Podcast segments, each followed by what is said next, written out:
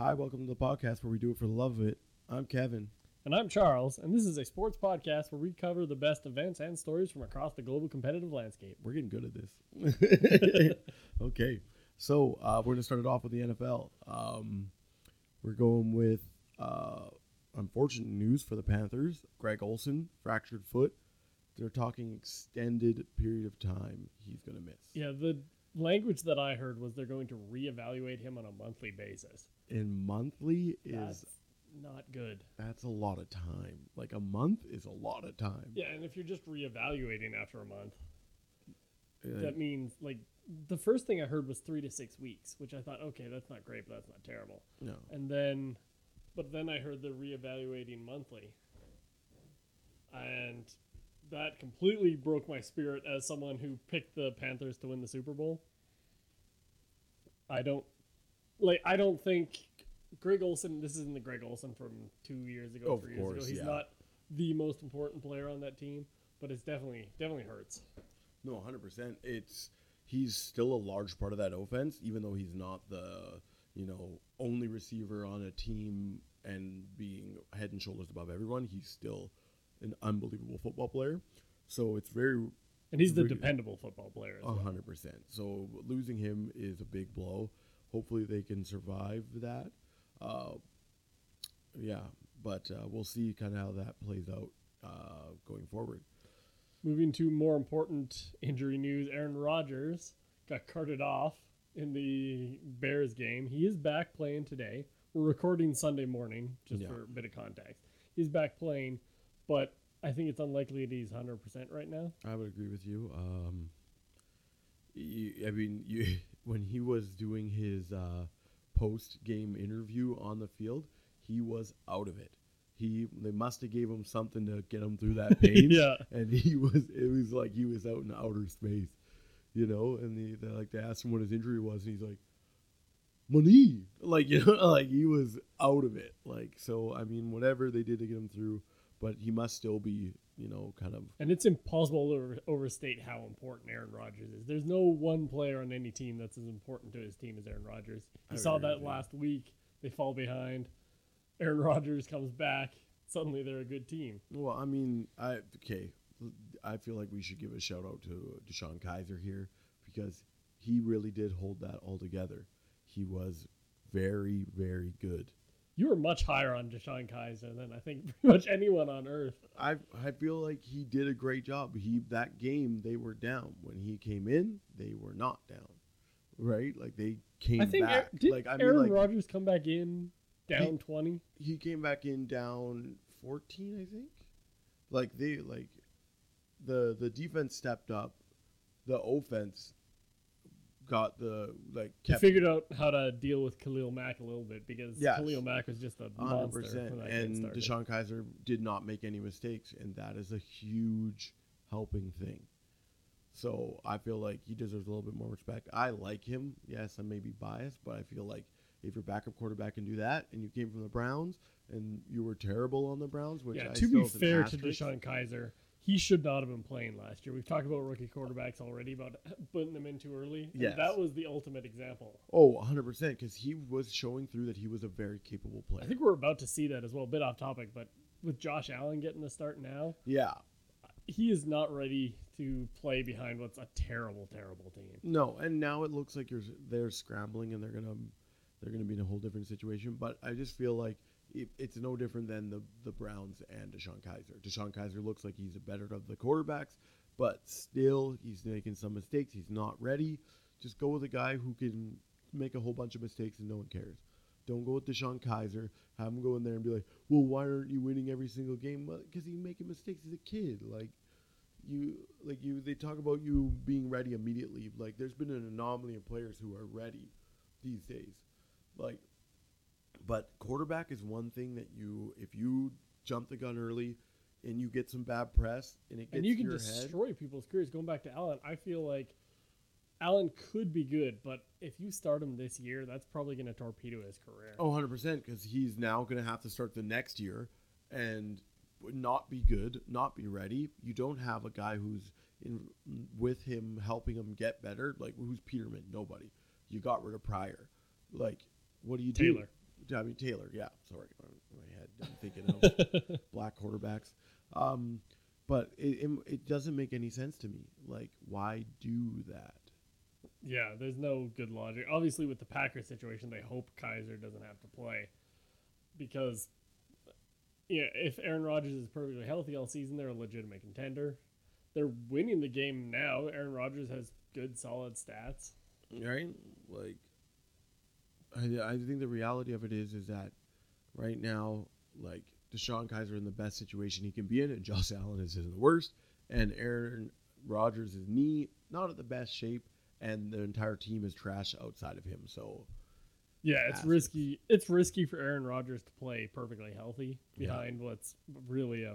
I mean, you like what do you have that Bakhtiari guy, like that unbelievable tackle that came out of nowhere, and that's it. Like Yeah, beyond me. they got rid of uh, what's his face to the Raiders. I'm spacing on his name. Fast white receiver. Oh, uh, Jordan Nelson. Yeah, So don't, I don't even have any weapons. Okay. Um, now another crazy story that comes out of the blue and a blow to a team that looked like it was on the rise and kind of still does look like they're on the rise. Uh, Josh Gordon shows up to uh, the facility. Apparently, So he shows up late and shows up with a mystery hamstring injury. Yes. So, I'm not sure what this is, but apparently the team decided not to play him and is choosing to move him because Yeah, he's been placed on waivers, I believe, at the moment. Yeah. Likely to be cut, but it is possible that some team can pick him up directly. Yeah, and uh, very weird. Uh, hard-working player. Um, had some trouble with uh, marijuana, which to me is crazy because it's legal almost everywhere in the states and soon to be legal completely in Canada. But um, so that happened. I mean, you have to follow the rules. Uh, he he had trouble. He got himself cleaned up. Came back at the end of last year, doing well. Uh, you know, the start of this year, and then Yeah, this team doesn't need him as much as previous Cleveland Brown teams have, where their offense was completely inept. You got Jarvis Landry now. Yeah. They felt confident in some of the other guys. They got rid of that Coleman kid. yeah, Corey Coleman. But Corey Coleman got cut by the Bills too. So I mean, he obviously yeah maybe he just took a isn't any step good. back or whatever. But So there's some belief, but when jo- I think we forget how good Josh Gordon was, given what a mess his offseason. I mean, when he came back, career has been. he was unbelievable too. So Yeah, It we saw like- him play almost lead the league in receiving yards off like a 12 game season or yeah, some you nonsense know what like I mean? that. Like he's been unbelievable. So it's crazy to see, and I mean, I hope the best. I hope it isn't anything crazy. I hope he was like, "Yo, I was in a yard, you know, wrestling with my brother, and I pulled my hamstring." You know, Brandon Marshall, and And it also should be said, Cleveland Browns has no expectations this year. yeah, This isn't a team where you're like, we got to make the playoffs. exactly. So pushing them out of there is a good idea. But I mean, right now you're doing well, the Cleveland Browns. They got a tie. They're currently winning their game, although it does look like they're going to lose. Yeah, you know, way it goes the way it goes. I just I feel like getting rid of pieces like that for whatever reason, it must have been something worse that they're not telling us. Hopefully we figure out soon and hopefully he does end up I believe they said the 49ers are likely to make a move or the Yeah, Cowboys I've heard if not 49ers, two teams Cowboys, potentially Packers as Yeah, potential landing as well. So I mean, if he gets cut, we'll definitely see him on a team. He's I got too much right away. talent for everybody to ignore him. Yeah, exactly. So I mean, we'll see exactly how that goes. Um, we'll slide over to our next story, which is crazy, and I'm I feel like we didn't really touch on it at all last week. Is the Chiefs and Mahomes? Yeah, Mahomes, you can't have much better start than what we saw last week. Wow. Like in our season preview, I believe my line was, "He looks like Brett Favre, but you can't be Brett Favre unless you're Brett Favre good." Wow. He might be Brett Favre good. wow. That's all. he Like that's it. Like four touchdowns through the air. You're playing the Chargers. The Chargers are very competent offense. You like so dynamic. Their entire team is unbelievably dynamic, and it all is lynched in with Mahomes. yeah, you got Tyreek Hill, Kareem Hunt. You've got skill all around Oh, him. and did he ever take advantage of that skill? So I mean, he uh, if he can if they beat the Steelers, which I'm pretty sure right now uh, they were tied. Um, you you have to think, hey, he's arrived. Oh, he, they're up 35-28. Wow. Ta- Start of the fourth quarter. He's thrown five touchdown passes today. In case you thought last week you didn't Wow. believe in him, 278 yards and five touchdown passes. We're just started the fourth quarter. Oh, wow. How did like I was so mad when they moved Alex Smith out of there, but like now I'm like I ain't mad anymore. You know what I mean? Winning cures everything. So yeah, like you're allowed to get rid of pretty good players if you're replacing them with great players. right. So And- I mean, I guess that was the right move, which I cannot believe it was that easy. I wow, Unbelievable player. I'm, I'm so excited to see how this keeps going, and five touchdowns right now. Like he has nine touchdowns. It's his second year in the league, his first starting time. Yeah, it's y- like we're early. Obviously, those numbers can be converted. We saw great things out of RG three, for example, course, is always the name I think of to. Nineteen of pump twenty-two. But 19 of 22? This is unbelievable. Who's this, Peyton Manning Jr.? Like, what are we looking at? What magic? Like, Ben Roethlisberger, 29 of 43 for three touchdowns. You're throwing the best receivers in the league. Like, he's throwing to one of the best receivers in the league. yeah, you got Travis Kelce, who's obviously know. a freak. He's got Oh, I'm sure he'd probably take over the game. He's the best tight end in the game, I'd say. If you were you, the young you have him end. above Gronkowski. Oh, I do. hundred percent. He's healthy and he's and he is big. He is strong. This the same, and he's a, he's athletic and dynamic. You and he doesn't have the best quarterback in the league throwing to him, but maybe he does. yeah. yeah, Kareem Hunt uh, hasn't really exploded yet. He had kind of a subpar game last week. He's around three yards a carry so far this week. I mean, well, you're talking about now. Long now. term, you're going to need more of a running game. Yeah, I mean, I'm imagining Kareem Hunt will start to heat it up. Uh, but I mean, if you're gonna complete 19 of 22, and for Yeah, we talked about how we felt touchdowns. confused by the AFC West in general. After a couple weeks, uh, there seems to be a lot less clear confusion. number one. Yeah. Like what just happened? So I'm excited to see the Chiefs keep this trend up and just basically be awestruck by this. I want to talk about another team that's looked pretty good this year. You might not want to talk about it because the Cincinnati Bengals took a pretty good whooping to your Baltimore Ravens. I have such conflicted feelings about Joe Flacco. You Like, can't it- want Lamar Jackson to already be starting. No, I don't. But I, he's just so hot and cold, and it was so obvious there because he when he was hot, score, score, score. You're back in the game. You're, you know what I mean. And then you get him cold, and then you're losing the game, and he's cold when it matters most, and you go three and out 19 times. Like he just does that, and it kills me. But the Bengals, they look really good. They, Yeah, Joe Mixon had 84 yards. Andy Dalton threw four TDs without throwing a pick. three to one receiver, so I mean less the reading of things. Yeah, AJ AJ Green. Green gets underrated a lot because he doesn't have Uh, you know Matt Ryan throwing him to like Yeah, Andy Dalton is not that good of a quarterback, but he is. he's the epitome of average. Yeah, he's capable. So I mean, he is doing great things. They will do fine this year. I think they might get their first playoff win, but I thought that the year before that, and the year before that, and the Yeah, this is kind of like I'm gonna bet. I won't be able to believe Cincinnati can win a playoff game until they wait, do. So I'm, never, I'm not So, I going to predict that first. I imagine them to make their way to the playoffs. Certainly they do or possible, especially since Pittsburgh is not looking great. Yeah, that was kind of they were the favorite going in. and now they might go down. Oh, what is it? Oh, one and one. one Yeah, they got that tie that felt like a loss. Yeah. So 0 and 1, like well, crazy. But yeah, so I mean, that's an exciting thing right there. Uh, keep an eye on uh, the Chiefs and the Cincinnati Bengals to also do it. Be an exciting team and hopefully a team that makes the playoffs. I want the Cincinnati Bengals to make it because I feel like they You're already to giving up on the. Ravens. I feel like the Ravens are going to make it in as well as the division All right, leader. you think a lot higher Boom! of that division than a lot of people do. Like I just don't think the Steelers have it in them. I think they're getting beat up right now, and it's going to start to fall apart. They're going to implode a little bit, and I think you're going to see the Ravens do what they do: is heat up in the end of the season and make their way in. Especially if you lose a game and tie a game at the start of it. like two Yeah. games.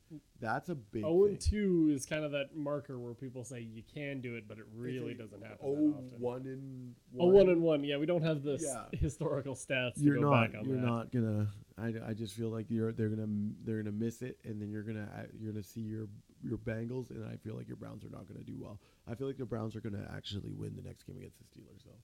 Predicted. Write Alright. that down. Put your money down. um, okay, let's slide over to another surprising story. Sam Darnold, which I believe was quelled again today. Yes, try to convince me. Sam Darnold, remarkable, remarkable game. I Okay, mean, remarkable is going a little high. Remarkable game, nice man. passes. He made he makes some so mistakes because he's. I mean, he's not that bright, but he had a game where he was consistent. He never got shook, and he. Yeah, he- there's nothing bad to say about Sam Darnold's Yes. game on Monday night, but people are overreacting because there wasn't actually much good there. Something like the 41 yard touchdown Man, pass you were was a nice throwing to a bunch of bums. the he he telegraphed it like you watch him read. He's not reading the ball. He's throwing to his first receiver. Like he was not looking off defenders at all. I think He, he, just did. his res, his number one receiver just happened to be open. I think like haters gonna hate, and uh, no, I mean right now he's obviously he, right now I believe he's like 21 for 34, which is good. Um, Throwing a couple picks. throwing a couple picks, one touchdown. So I mean, he is still growing. He's still young. You know what I mean? I feel like he shouldn't have started. I feel like they should have stuck with Teddy Bridgewater, but then they would have been in a different situation. When McCown's back, I feel like they should start him. There, there's no chance that his first game. Like I'm not. Once again, I don't think it was as good a game as we hyped up, but it was too good of a game to then have him sit on the bench. The Packers are beating the Vikings. Yes. I didn't. Oh, wow! You have a bum knee. Yeah. Originally, he's I told you the Vikings were ahead, but I misread it. Oh, did you? Um, Wow. It's Well. been that way for a bit. Vikings are coming back, but who knows? Oh, the Bills are coming back too. False. Um, Oh, and 16. Or yeah, I, if my official prediction on the Bills is one in 15. yeah. Saints uh, came back though, but the Browns have the ball with two minutes left, so who knows? Um, yeah. You know, this Tyrod Taylor, the ever dependable Tyrod Taylor, made the mistake and threw the pick deep in Cleveland zone, and that's what gave New Orleans the Oh, likely win. yeah. So I mean, I'm gonna go with uh, Sam Darnold doing well. Um, maybe even having uh, the rookie Rookie of the year. Yeah, I feel like he's gonna clean it up and he'll do well. Uh, if they're gonna start him the whole time, he only has time. He's not. He doesn't get shaken, and that's what I like about him. I have It's been impressed way- by that. Deshaun Um, Watson. That's yeah, the he one I doesn't compare seem to. to. the, the moment wasn't too large for him. The blitz, they didn't.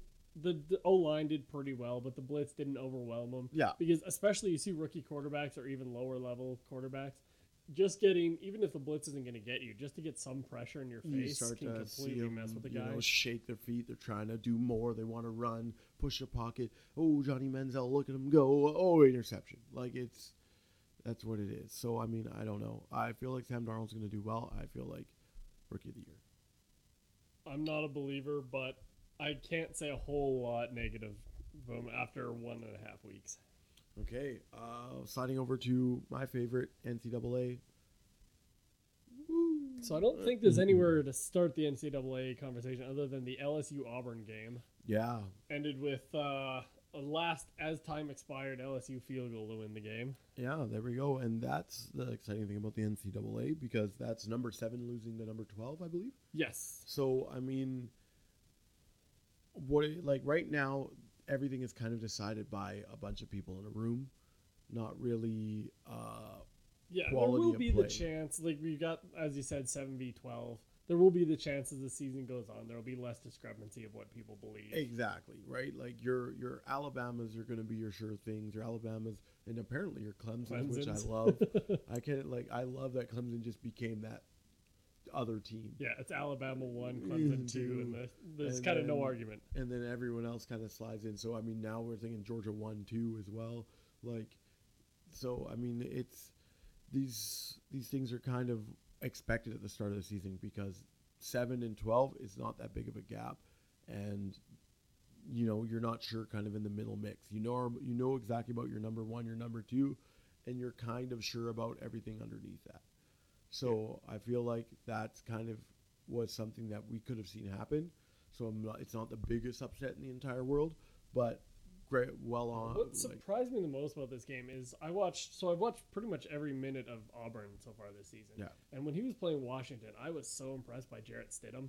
I thought this this guy's a dark horse Heisman candidate. He's composed. He's hitting his marks. yeah, This week against LSU was much sloppier. He was he didn't have a bad game necessarily. yeah, it just But wasn't the Heisman. Yeah, there were mistakes made. There was you know, jumbles at the line of scrimmage. Some of that could have to be with uh, Devin White. If you're an NFL fan who doesn't know college players until they arrive, remember the name Devin White. This he's middle linebacker for LSU. He's Oh, going to yeah. be a absolute freak when he gets to the next level. Okay, so Devin White, remember the name. Um, yeah, I I just feel like uh, LSU winning though is kind of a big deal because of their quarterback situation at the start of the year. Yeah, so I hadn't even heard about this guy. Um, Burrow, they had a four man race going into the offseason, couple transfers, and Burrow, I forget if he just won it outright or if there was an injury. Um, Um, but he looked he looked solid. Like he's not imp- he's not a super athlete. the Ohio State transfer, right? Or no? Yes, Yes, yeah. he Uh, he played Ohio State. I Yeah. think four years. Yeah, it, I mean, Never got the starting job. they thought he was going to be the one as soon as he stepped there. So I mean, it only makes sense that he is a capable player, but to do what he did against Auburn, the number seven team, once again numbers less kind of blurry in there, is is exciting for them, and that's the reason why they rated LSU a little bit lower because they didn't know about their quarterback situation, yeah, and that kind of showed through to be like, and hey, he was a little sloppy, kind of like Stidham. Yeah. But he was also there were key moments, especially on third down. He was delivering passes. He he ran the ball fairly well. yeah, even though like he's clearly not an athlete, but they just have you know little read options, and he was getting five six yards when that's, what he was supposed to get. He's not going to get twenty when it should be five. He's not that kind of athlete. But gotcha. It's, he was pretty good, and they got uh, I forget the running back's name, kind of a Cajun last name, but he was impressive. But it's when you think of LSU running backs, he's not on that same sort of high level of the Yeah, Fournettes that yeah, you come, you the- come to expect. the the high high level guy. Well, I mean, it's exciting to see LSU do things like this. Hopefully that continues because LSU being in the top ten teams every year is kind of a linchpin of Yeah, my it's childhood. Yeah, exactly. So- you expect uh, when you look up the rankings, you expect Louisiana State University to be exactly. right at the top. So I mean, hopefully uh, we kind of see that trend continue because I'm a big fan of LSU, but I'm also a big fan of Auburn as well. Uh, There's not nothing more fun than LSU Alabama when they're both good. Yes, and also game to watch. Auburn, Alabama. So if all three of those teams are good, it's it's exciting. I love the battle of the Tigers, and I The love SEC West is Oh. just demonic this year. right. It's crazy. Uh, so I mean, hopefully we get to see some a really good game LSU against Alabama, as well as uh, Auburn. Yeah, yeah. The Iron Bowl right at the end of the season will be, as always, must must watch television. Exactly. Okay, sliding over to uh, maybe a little downer of a situation, Nebraska. Yeah, this this one hurt. I don't have a favorite college football team necessarily, but Yeah. Nebraska is always one of those teams. They were my dad's favorite team, so it was always Gotcha, one of the ones that I always felt really positive about. And it is depressing this year. They got the big, they got the alum, they got Scott Frost from Central Florida. Yeah. Lots of hype. 0 and 2 to start the season. They lost to Troy earlier this week. Oh, I don't, I don't know what to say, but I mean, like, you could be FSU, like, but uh, That might be the saving grace. Might as well talk about them at the same time. FSU looks terrible. yeah, I feel like these guys are both in the same boat. Like, you lose a coach, and you still have all your talent. Like, no one like Yeah, alone. FSU as opposed to like Nebraska didn't have a big name coach. They brought in the big name coach. brought in the FSU coach. lost Jimbo Fisher to Texas A&M Yeah, and have appeared to completely lost their way. just fall off a cliff. You know, rest in peace, FSU. I'm so excited because, hello, your boy here, Clemson fan. I'm glad not to have Yeah, the do you think competition. that's going to complicate Clemson's run to the national championship? The fact that they they don't, have that big name player to play. They got nobody ranking left on their schedule. I mean, of all things, they'll, they'll end up at four at worst.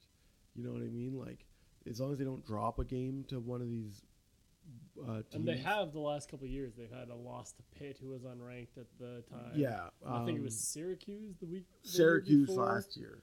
Yeah, Cuse was last year, and I mean and they still made it. Syracuse. Syracuse uh, won a wild game. I'm gonna check that out right now. But like Syracuse is a real team. Like they don't talk about Syracuse, but Syracuse has been quietly winning real football games and just just seeing zero respect. So I mean, if you replace one for the other, if FSU goes and Syracuse comes up, it'll keep them in there as well. So um, I mean, you, you you can't win every single game. I mean, even Alabama dropped a game the last few times. So I mean, it happens. You know, it's it's very weird to kind of think that th- every team's just going to be undefeated every single year. So I mean, But I Clemson think- might have to if it, it if it's a race between six one loss teams. Clemson's big win would be Texas A and M, and I'm still I don't have a lot of confidence in where Texas A and M is going to end up. If A and M doesn't lose another game and is the seventh ranked team, then that that'll be enough of a feather in their cap. yeah, hundred percent. I feel like right now Clemson will make it in, period, because they were number two at the start of the year. As long as they don't drop a game to any of these teams, but it really does seem like the ACC did take a weird step down. So you know what I mean? Yeah, the ACC, the Big Twelve, were the two teams that were kind of battling. There was you remember that point maybe four years ago when the rumor was that we were going to go down to four 16 team team, yeah, 16 team divisions. Yeah, and one of those teams is going to be left out. That But didn't actually happen, but it didn't happen. But also, a reason a large part of that was is that ACC was almost a powerhouse at that point. Like NC State was yeah, really Clemson good. could you could argue that Clemson saved the ACC. Yeah, exactly. By becoming that good and having, uh, then it allows you to have uh, FSU obviously be that other team, and then NC State was the other team. you got like, these uh, teams were Virginia all Tech this year. Virginia Tech, like Look like Georgia. okay. Georgia Tech was always a, a ranked team. Yeah, right like- around that time they had the crazy wishbone offense. And uh, you know, like well. they were doing extremely well. So like these teams were always some. One of them was ranked. Three of them were ranked. At some point, they would all start off the season ranked. Like the ACC was a real division, and it is kind of crazy Yeah, to kind of hurt a little bit now. see them fall off the way they fell off. Um, I guess uh, we can do BYU Wisconsin. I like this. Yeah, one. bit of a surprise. I had high hopes for Wisconsin at the start of the year. I thought Wisconsin was going to be in the playoff. You know what I mean? I thought they would be there, you know, doing very well, like being the team that was a, another undefeated team to kind of challenge and do what they did last year. I think it was they did. You know, like uh, yeah, they're generally kind of in the mix in the Yeah. championship game. Uh, they have uh, they have their running back Taylor Jonathan Taylor as Yes. a legitimate Heisman Heisman Trophy, candidate. Yeah, and I mean it was crazy to kind of see the game be so hard fought by BYU. Like BYU looked like a legitimate team. Yeah, BYU is a weird. Every once in a while, they have a quarterback, or maybe they have yeah, like it's like one this or team. two there. They're never they're never good enough to be an actual contender, hundred but they're often good enough to be the spoiler that wrecks it for. I agree with you 100%, and that's exactly what we saw there. And the thing was, is like they played a hard fought game, you know, uh, goal lines, you know, all over the place. And then it came down to, um, for the tie, a missed kick that would have at least pushed it into an overtime situation. So uh, the kick was very missed. It was cool. A cool moment was watching Wisconsin's players rally around their kicker, make him understand, hey, it's not you. Like we should have not put you in that Yep. situation. The opposite of the Mike Vanderjagt situation. Yeah. Peyton Manning tore him a new one after he blew that potential winning kick. right? You know, like it's it's a little a little different when you're not a pro and these guys are. You get to see those moments where you're, you can see that it's it's still a game to them. It's not a job. Yeah. You know, so it is. It was really cool to, to see that moment, but it was tough to see them drop. It was game. Wisconsin's last non uh, Wisconsin's last non-conference loss at home was September 13th, 2003. Wow, that was the So- UNLV, so it's been a long time since Wisconsin sputtered like this. Wow, that's crazy. So I mean, hopefully they get back on track and you know, maybe upset a team to find their way back in, but a loss like that hurts your chances big. I want to one last thing before we move on to other sports. Alan Bowman, freshman for Texas Tech, threw for over 600 yards earlier Wow. today. You got anything to say? Anything Uh, coherent? Because I just have like you just like it's just a bunch of gibberish, like blah, blah, blah, blah, like wow, what a game for a freshman. I mean, I mean, you're not playing the best team in the league, but you are playing Houston, a very strong offense. yeah, it's not like they were playing Appalachian State U. Tech. Exactly. They're playing a real team, and they played a hell of a game against him. And to end the game with five touchdowns, 605 yards, uh, Three of them to Antoine Wesley, who also racked up, I think it was 261 yards receiving. yeah, and he and he completed a majority of his passes. I mean, he was 43 59, the percentage wise, 80%, I believe, just about. Yeah, almost. Yeah, like he was unbelievable. Like, wow, like good for them, and I hope that actually carries over to other opponents, like a tough game, a team, and see him kind of make reads and do very well, and maybe we see an up and coming. Yeah, they won't be. The Big 12 is not strong enough for a team like Texas Tech to threaten. But when you Of consider course. he's a freshman, maybe that uh, you can you can be looking at a team that might contend for a championship, I which I don't believe they've done since the Michael Crabtree era. Well, I mean, right now, if they were to win out, they play Oklahoma State 15, uh, West Virginia uh, University uh, is 12. West Virginia might be pretty darn good. right? TCU 17, Oklahoma 5.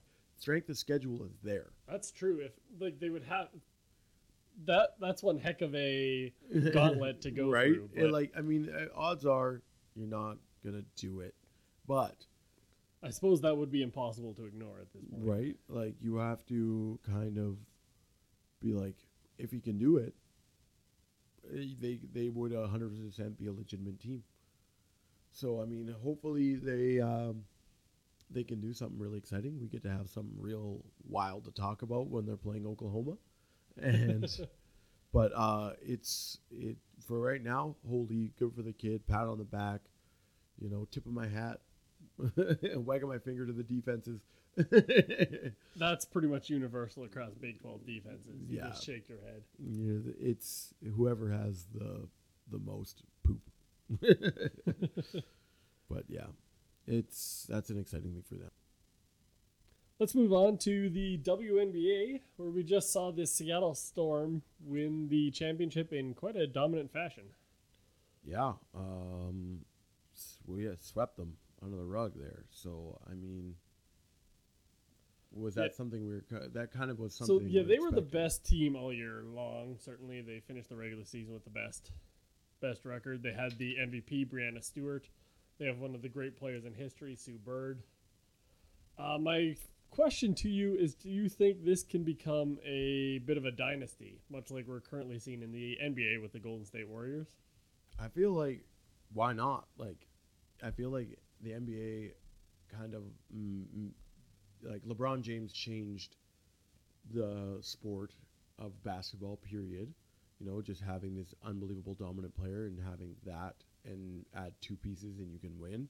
To then be the NBA and WNBA being changed by the fact that you have a super team.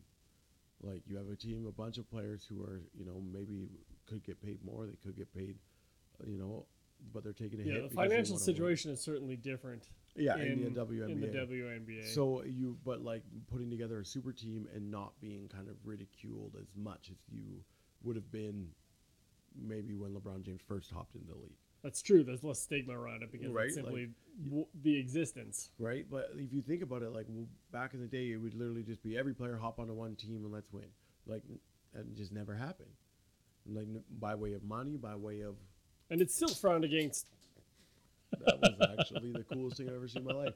Um, but it, I mean, it's crazy. It's crazy to even to think of that being a thing, but it's definitely going to be a thing. So,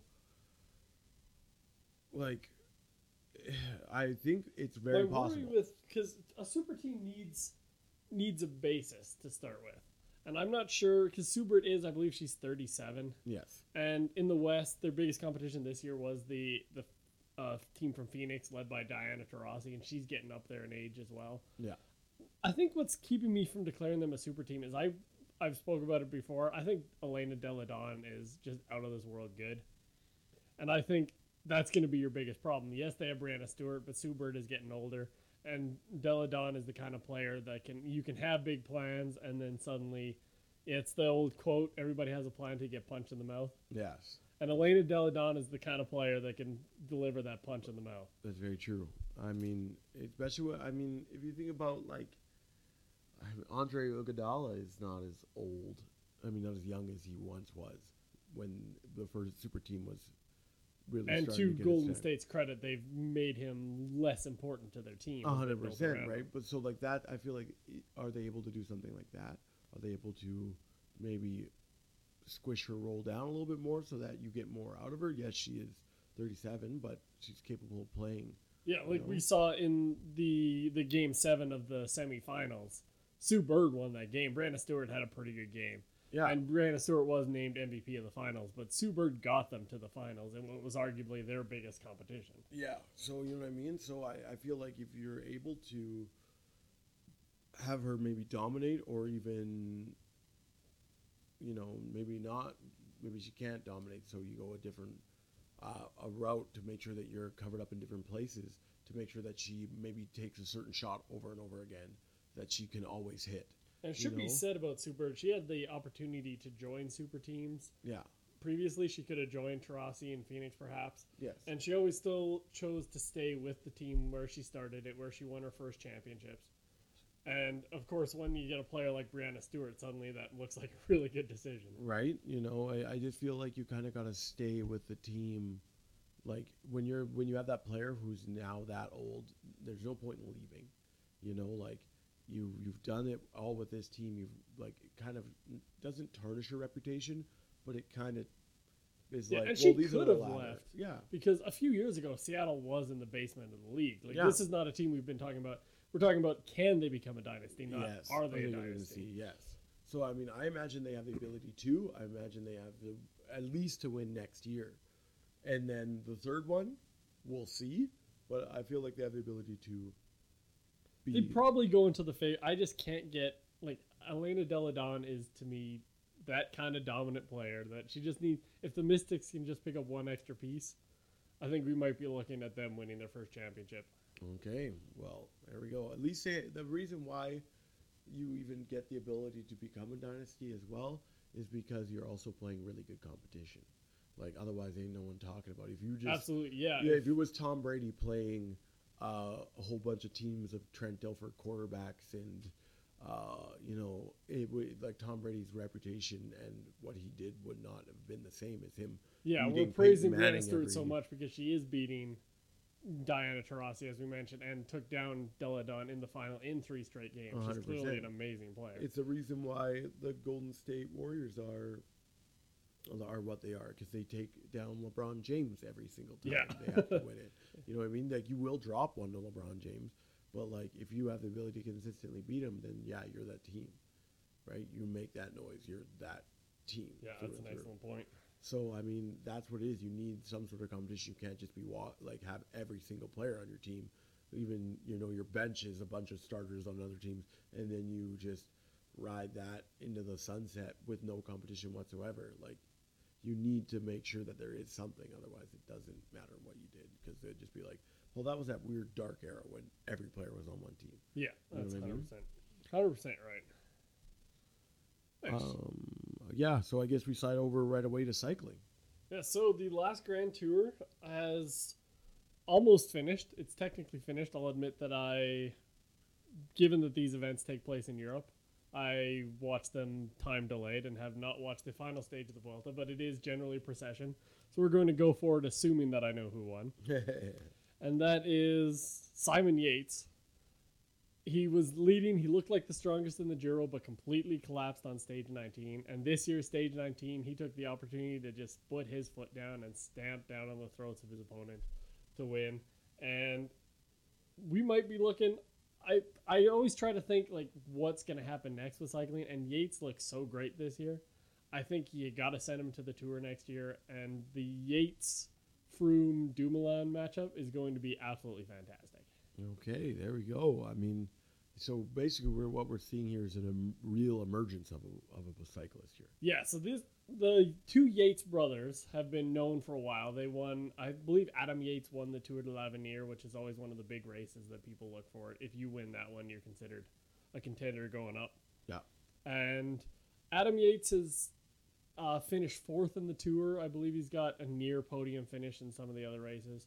But Simon Yates this year really took it to that next level. He spent, I think, a dozen or so days in pink at the Giro Okay. before just like he looked like stage 19 you thought for sure simon yates has got this in the bag and then he just cracked lost an hour in a couple in the last two stages Wow. and he clearly learned something from that because he just got stronger and stronger this year That's remarkable. It's cool to see the the training and the everything that they put into it come to fruition. yeah you, You could know? tell there was a thought process because something went so wrong that they had to do things differently. Like it's cool to see the the the technical side of the, of the sport really come through. Like you you did you like you had the ability to win last time, hundred percent, and something happened and it just didn't work. Yeah. So what do you do? You go back to the drawing board and you try something else, and then you know what I mean. If that works, mm, maybe it doesn't, and then you get to that point where you come back to that thing to be like, okay, here we are back to where it all started, where I should have won, but I dropped it. Here we go. I'm gonna win this, and, and it's we've even done everything. greater. One of the one of the main criticisms of what potentially went wrong with Yates in the Giro was they said he was too aggressive.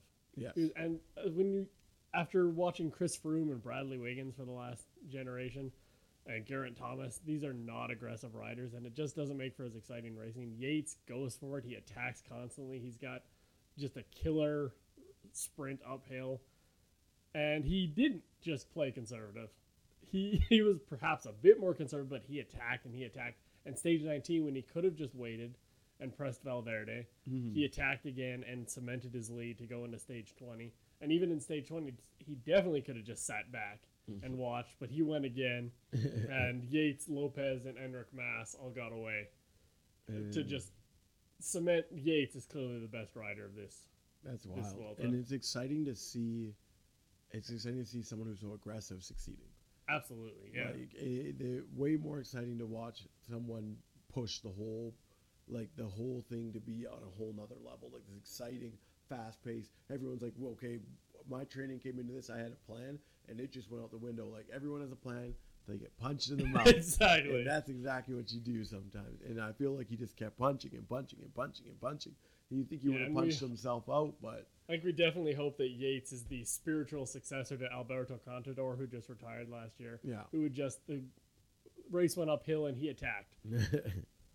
so I mean that's exciting, and then, I mean, hopefully this continues on, and we get to see him in our next year's.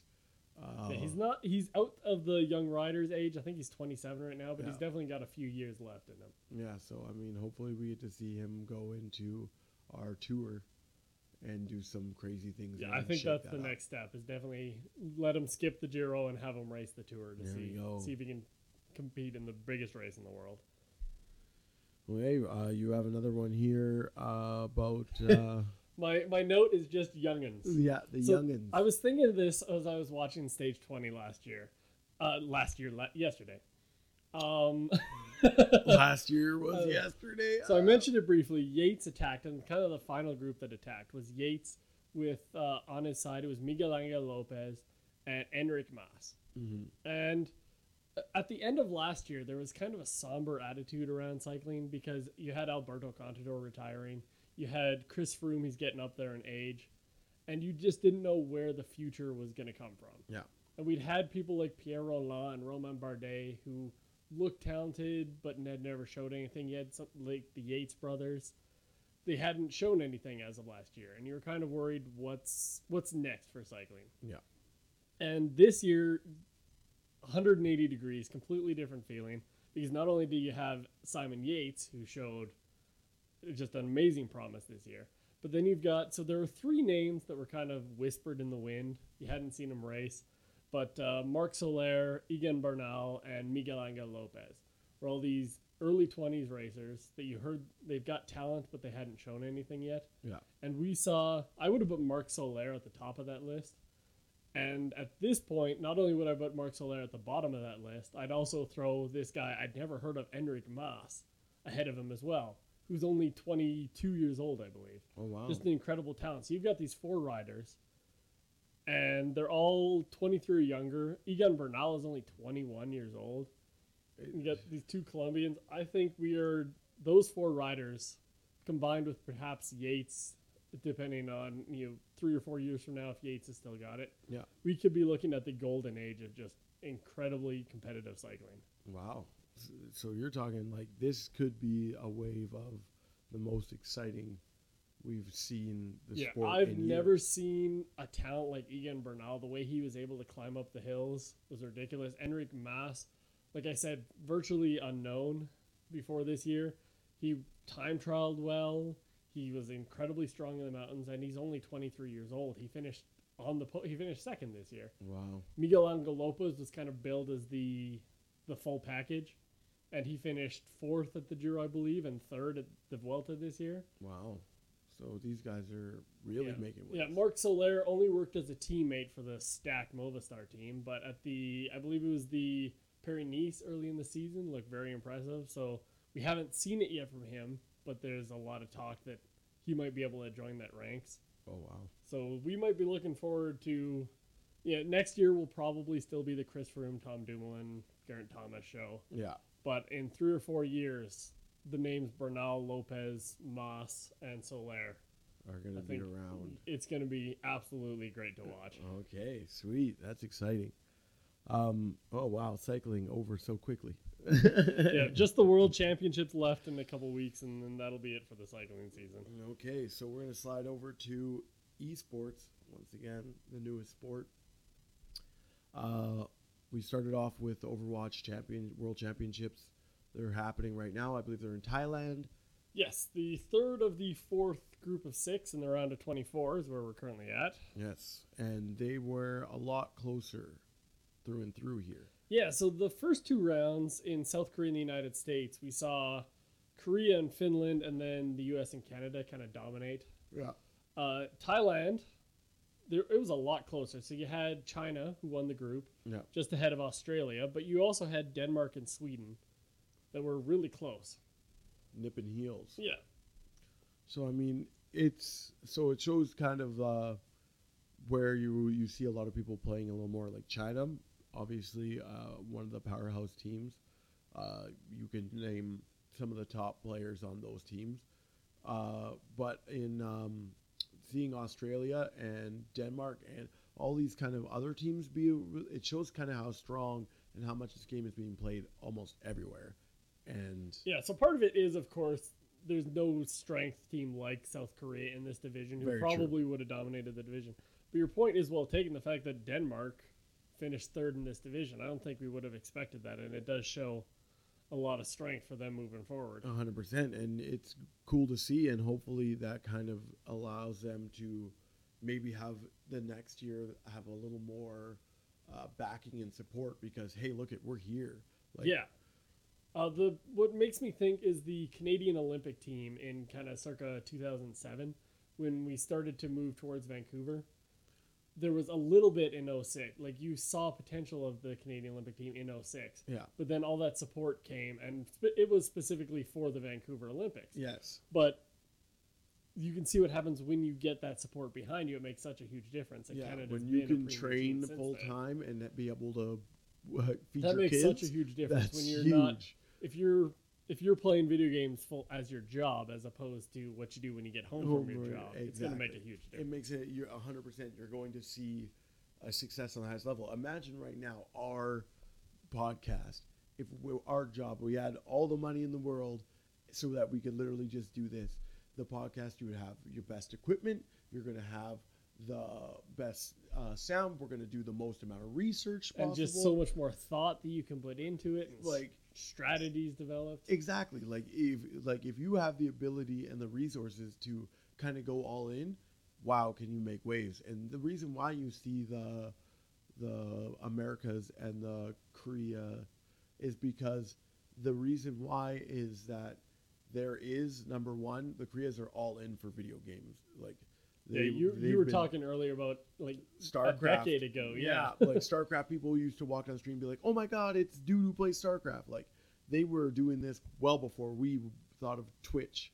So I mean, we're seeing the United States because there's a lot more, uh, you know, money to be seen there, and people see as investments in you know capitalism at its finest. That there's there's money to be had, and you're going to see players succeed there. But when you see a Denmark and stuff do what they do, it's usually kind of a little less money to be made because eh, are we really that good? Like and it's just tougher to get the Capital. full time effort placed into it. capital, right? Capital is 100% everything, and it's just you, what you're going to see now is that they're going to see a little bit more capital, and you're going to basically going to see that kind of across the board. And maybe Denmark either gets that enough to push themselves to maybe be a one-two, or maybe you see everyone see a whole bunch of money and you raise that play even higher. Yeah, like Sweden finished fourth, but they were just one game behind Denmark. So this is Yeah, pretty like wild. there's gonna be there's gonna be some moves made. There's gonna be some. They're gonna have a lot more. I imagine this next World Championship is gonna be very crazy to see, and maybe we might see in the Olympics sooner than later. So the comments from uh, I'm spacing on the guy's name, but the head of the IOC were not positive. Of course, but, But, I mean, uh, it always the the Olympics is always slow to uh, adapt. The reality of it is, if you want people to watch the Olympics, Yeah, You start to uh, start you moving see along the with growth that you could see. Eventually, you have to respect it. And I feel like the the smarter thing to do will be adopt it early because then you have the ability to tell it exactly how you want it to be played and how you want it to be seen. But if you do it late, they're going to have a lot more pull and they're going to be able to have it exactly the way that we want it. So, I mean, we'll see exactly how it plays out. But I feel like Overwatch is, if it keeps on this trend, it's going to be a very exciting sport in the long run. yeah. So we're coming up. Just want to set the scene. Next week is going to take place in France, starting September 21st, and that will be the almost the European Championships. The UK, Poland, Italy, Germany, Netherlands, and France all taking place. Yeah, so I mean that'll be an exciting one to see. Uh, my favorite, probably the favorites, would be France. I would imagine. So I mean, we'll see exactly how it plays out. Certainly, yeah. I think they're probably considered the betting favorite at the moment. Um, so we'll see how that one plays out. Uh, sliding over now to uh, the most popular game in the world, Fortnite. So they're moving on from their summer skirmish with a, you'll never guess, fall skirmish. Oh my gosh, summer comes after fall, and this one, ten million dollars, Yeah, so they're adding it up two less weeks, only a six week of six week event, more money. but they're adding a bunch more money going to a ten million dollar prize pool. I mean, uh, I feel like the the guy who won the last kind of like scrum won two hundred and twenty five thousand dollars. so I mean, it's exciting. This one they're talking about having a lot more uh, streamers and stuff on it. So we're gonna Yeah. see the ninjas. We're gonna see the myths. We're gonna see uh, the Doctor Disrespects, the shrouds. Like we're gonna see a lot of cool things. I would Yeah, imagine. just to get as many eyeballs as possible Oh, and onto, it- and onto the it- format. and it makes the most sense. And I thought it would happen last time, but this one they're going to be like, now we've kind of have a good kind of flow to it all. Bring in the bring in the names, bring in the eyes. Let's make this a, a tournament kind of for the ages. Yeah, they're opening. up They're calling it the Showdown Royale, which will, in theory, open up to a whole bunch of more people, almost like the U.S. Open qualifications. hundred percent. And to create kind of something really, really big to end on something with a large, large prize pool at the end. You know, so then I imagine there's going to be, you know, get so many kills, get so much dollars type of things as well that they did before, which was crazy exciting. And, you know, we'll see it all come together in something that maybe we've never seen before. And it is, you know, uh, a prize of X amount of dollars. That's unheard of. as of right Especially early on. Like, we often think of, when you're talking about the NFL, it's almost kind of gauche to talk about money, especially, especially like the playoff bonuses and stuff like that. But it's such a huge deal to get attraction and eyeballs and competitors into the sport. Oh, 100%. And you're talking about now, if you won $250,000, what are you able to do full time? Exactly. Yeah, right we now it's your job. You now get to go nine to five, doing exactly what you do to get ready for exactly what you want to do, and so you're gonna see maybe that dude who won do some wild things in this one too. Like you're gonna see some cool things, and it's gonna bring more eyes. It's gonna bring more people playing, and hopefully keep the longevity of that game around for longer. Um, that starts uh, September 21st. Yeah. September 21st as well. You know, two days there. after my birthday. So holy moly. Okay, um, we'll start it off with the. I mean, we'll finish it off with the world of rowing. Yes, the World Rowing Championships took place over this past uh, since uh, September 9th to September 16th. Started up finals just over the last couple days. And as Canadians, I think there's really only one place we can start. We talked about if you listen to our first couple episodes, the incredible just skill and power of the New Zealand team Prendergast and Gowler. Yes. And I talked about how well the Canadian pair were able to keep close with them. And it was just great that they were able to keep close with them. Yes. But when it came to the biggest stage, World Championships, the Canadian pair of Kaylee Filmer and Hillary Janssens ended up pulling it off. Big W.